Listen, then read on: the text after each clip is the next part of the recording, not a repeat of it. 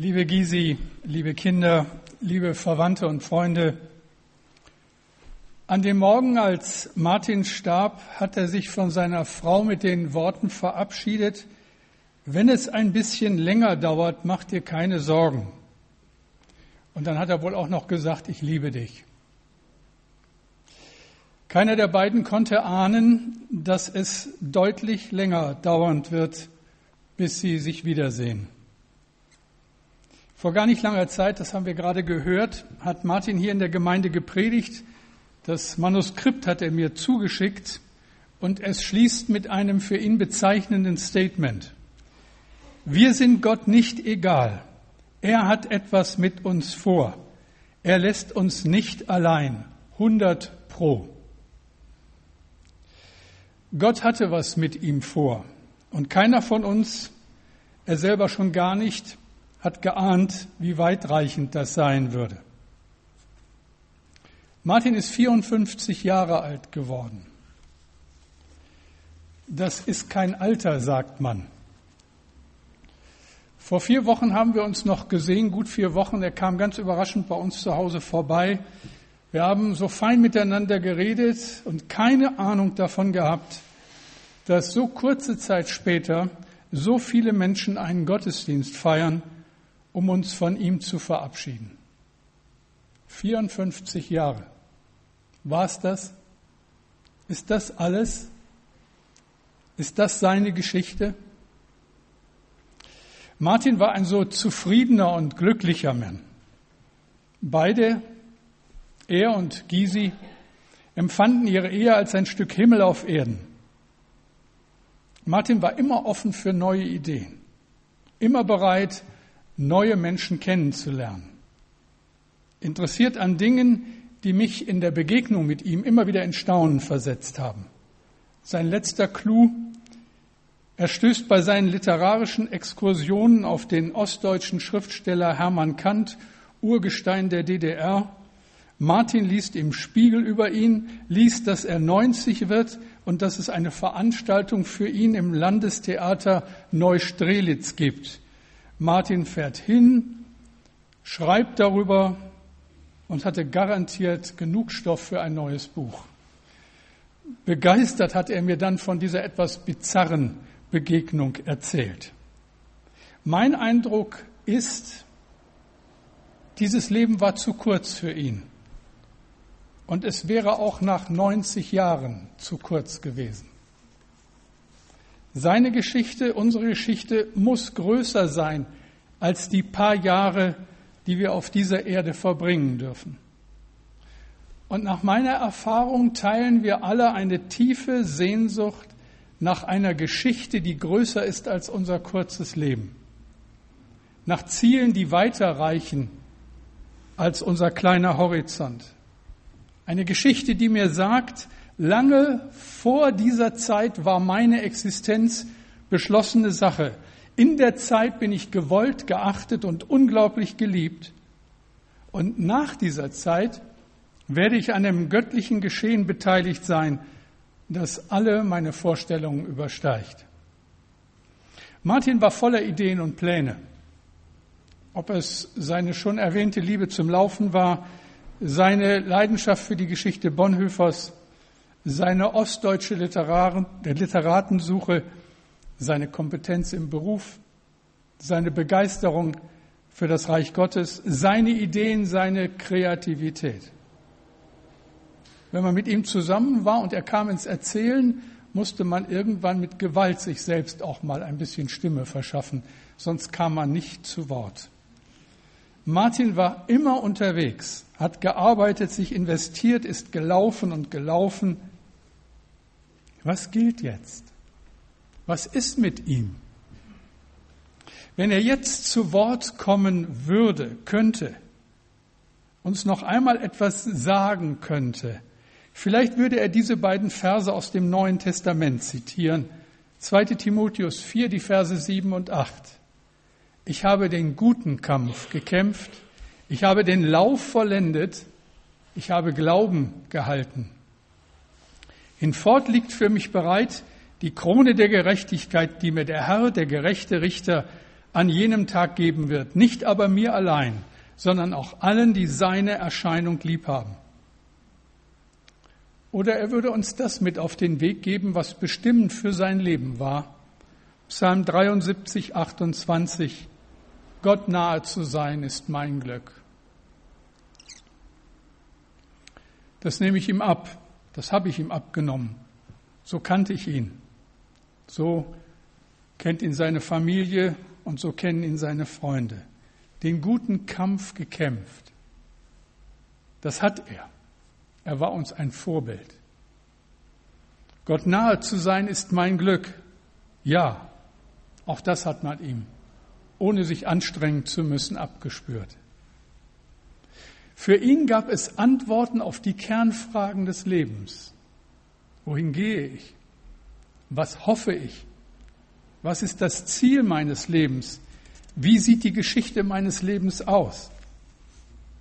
Gott will uns Menschen ja in seine so viel größere Geschichte einbinden, so viel größer als all das, was wir auf dieser Erde wahrnehmen. Die Geschichte, in der Gott uns sieht, reicht zurück bis in die Ewigkeit.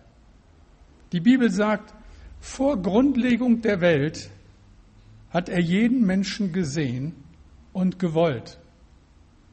In dieser Zeit sind wir nicht nur gewollt, sondern geachtet und von diesem Gott unglaublich geliebt. Und Gottes größter Wunsch ist es, dass wir mit ihm die Ewigkeit teilen. Martin sieht ihn jetzt, ihn, an den er geglaubt hat, und alle Zweifel sind wie weggeblasen.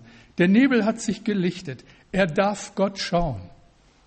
Mit Paulus kann er sagen, hinfort liegt für mich bereit die Krone der Gerechtigkeit.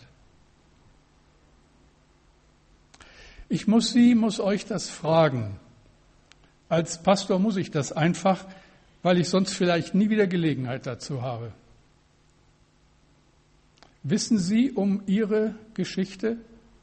Weißt du um deine Geschichte, die Gott für euch vorgesehen hat? Oder ist es so, dass die Jahre dahingehen und wir haben uns nie gefragt, ob es Gott gibt und was es bedeutet, mit ihm zu leben? Geben wir uns mit einer kleinen, armseligen Geschichte zufrieden, die nicht weiter reicht als bis an das offene Grab, oder wissen wir um eine ganz andere, ewige Geschichte? Der schottische König Macbeth hat seine Seele verkauft für die kleine Geschichte die Rolle eines Königs eine Zeit lang zu spielen. Und Shakespeare lässt ihm am Ende seines Lebens klagen, mir wird ganz übel. Morgen und morgen und dann wieder morgen kriecht so mit kleinen Schritten von Tag zu Tag zur letzten Silb auf unserem Lebensblatt. Leben ist nur ein wandelnd Schattenbild, ein armer Komödiant, der spreizt und knirscht sein Stündchen auf der Bühne und dann nichts mehr vernommen wird. Ein Märchen ist's, erzählt von einem Dummkopf, voller Klang und Wut, das nichts bedeutet. Wie anders, wenn wir um diese Hoffnung wissen. Christen leben von der Hoffnung, dass es eine Geschichte gibt, die viel größer ist als unsere kleine Welt. Größer als die vielen kleinen und vergänglichen Geschichten unseres Lebens. Mit Martin habe ich eine Leidenschaft geteilt, das Lesen. Allerdings mit einem wesentlichen Unterschied in unserem Leseverhalten. Martin, so habe ich es empfunden, hat immer analytisch gelesen, wollte den Dingen auf den Grund gehen, war an Fakten interessiert. Und ich habe mich manchmal gefragt, ja, okay. Sich mit Hermann Kant zu beschäftigen, da muss man erst mal drauf kommen. Aber das war sein Ding. Ich liebe mehr so Geschichten an sich, Spannungen, Beziehungen, vor allen Dingen Geschichten, die gut ausgehen, egal aus welchem Genre. Wenn ich mir so ein Buch kaufe oder ausleihe oder mir eine Empfehlung hole, nicht zuletzt von Martin, dann mache ich nicht selten Folgendes. Ich schlage die letzten Seiten dieses Buches auf und lese den Schluss. Ich muss wissen, ob das Buch gut ausgeht oder schlecht. Und wo immer ich das zugebe, sehe ich ungläubiges Staunen, Und viele sagen, aber dann ist doch alle Spannung weg.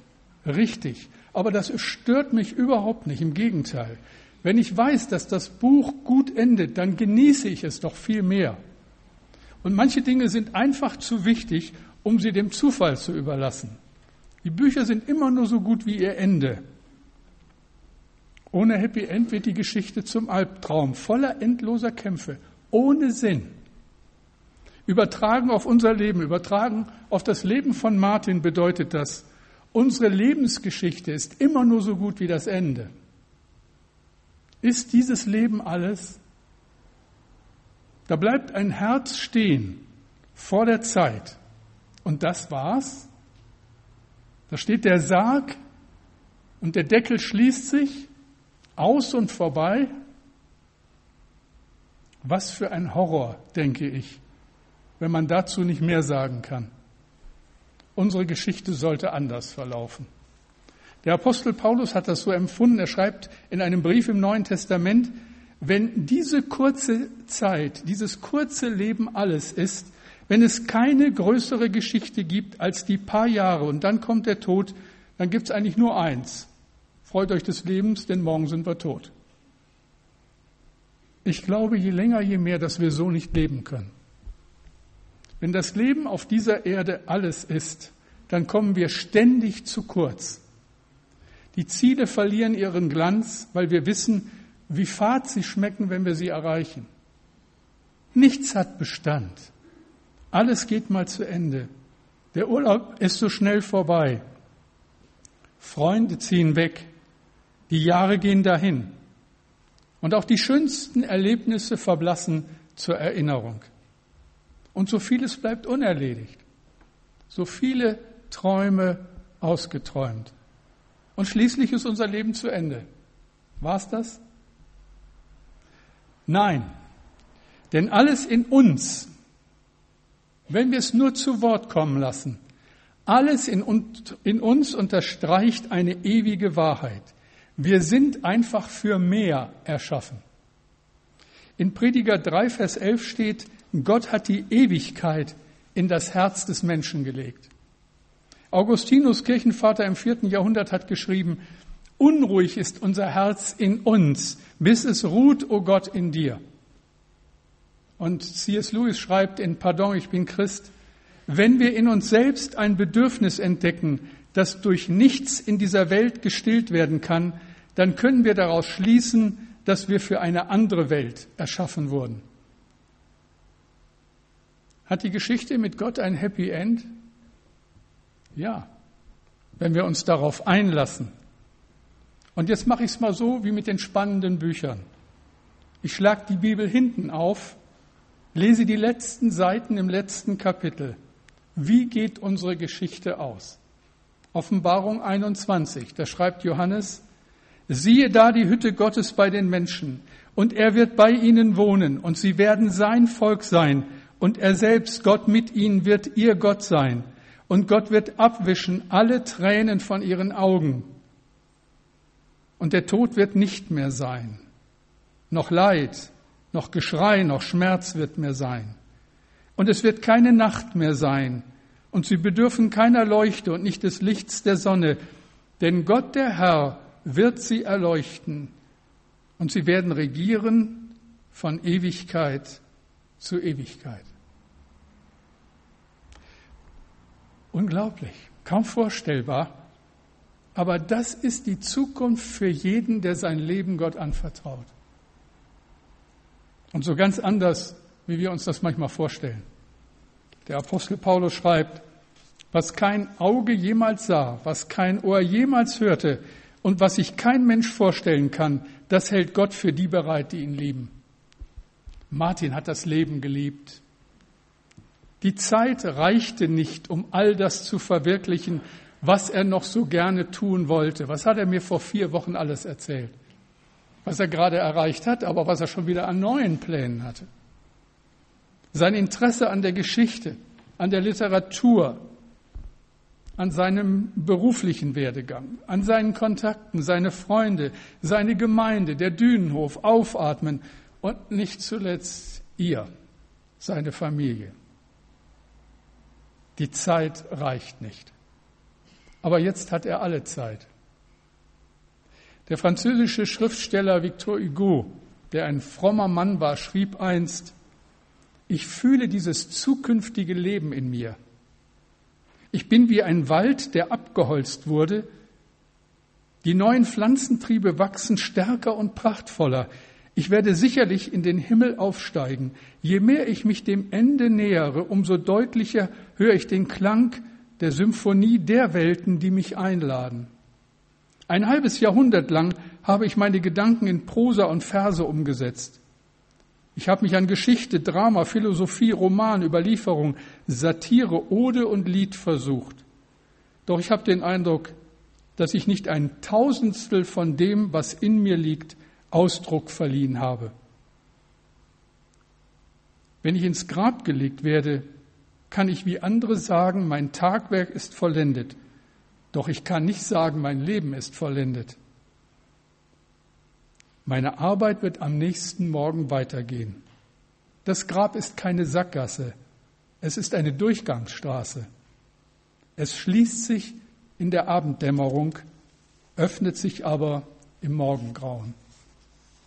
Und der Theologe Wilbur Smith schreibt, im Himmel dürfen wir viele der großen Aufgaben fertigstellen, die wir hier auf der Erde gern vollendet hätten, wozu wir, wir aber aufgrund mangelnder Zeit und Kraft und Fähigkeiten nicht in der Lage waren.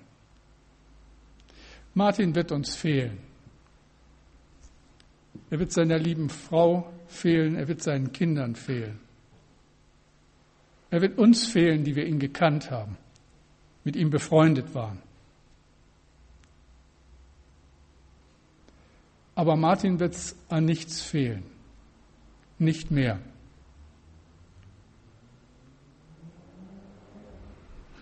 Er ist am Ziel.